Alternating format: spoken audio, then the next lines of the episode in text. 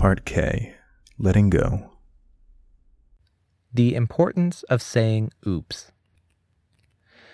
I just finished reading a history of Enron's downfall, the smartest guys in the room, which hereby wins my award for least appropriate book title. An unsurprising feature of Enron's slow rot and abrupt collapse was that the executive players never admitted to having made a large mistake. When catastrophe number 247 grew to such an extent that it required an actual policy change, they would say, Too bad that didn't work out. It was such a good idea. How are we going to hide the problem on our balance sheet? As opposed to, it now seems obvious in retrospect that it was a mistake from the beginning, as opposed to, I've been stupid. There was never a watershed moment, a moment of humbling realization, of acknowledging a fundamental problem. After the bankruptcy, Jeff Skilling, the former COO and brief CEO of Enron, declined his own lawyer's advice to take the Fifth Amendment. He testified before Congress that Enron had been a great company. Not every change is an improvement, but every improvement is necessarily a change. If we only admit small local errors, we will only make small local changes. The motivation for a big change comes from acknowledging a big mistake. As a child, I was raised on equal parts science and science fiction. From Heinlein to Feynman, I learned the tropes of traditional rationality. Theories must be bold and expose themselves to falsification. Be willing to commit the heroic sacrifice of giving up your own ideas when confronted with contrary evidence. Play nice in your arguments.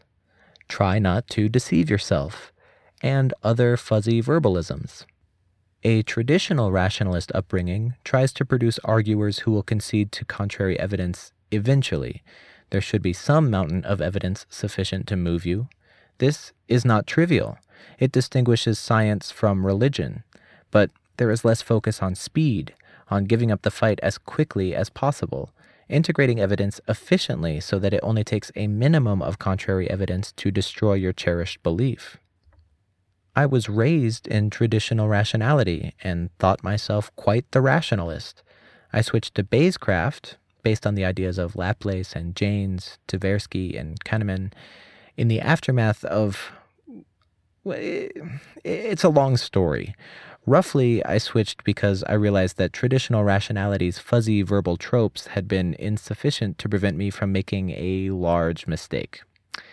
After I had finally and fully admitted my mistake, I looked back upon the path that had led me to my awful realization, and I saw that I had made a series of small concessions, minimal concessions, grudgingly conceding each millimeter of ground, realizing as little as possible of my mistake on each occasion admitting failure only in small, tolerable nibbles. I could have moved so much faster, I realized, if I had simply screamed, Oops! And I thought, I must raise the level of my game. There is a powerful advantage to admitting you have made a large mistake. It's painful. It can also change your whole life. It is important to have the watershed moment, the moment of humbling realization, to acknowledge a fundamental problem, not divide it into palatable bite sized mistakes. Do not indulge in drama and become proud of admitting errors. It is surely superior to get it right the first time, but if you do make an error, better by far to see it all at once. Even hedonically, it is better to take one large loss than many small ones. The alternative is stretching out the battle with yourself over years. The alternative is Enron.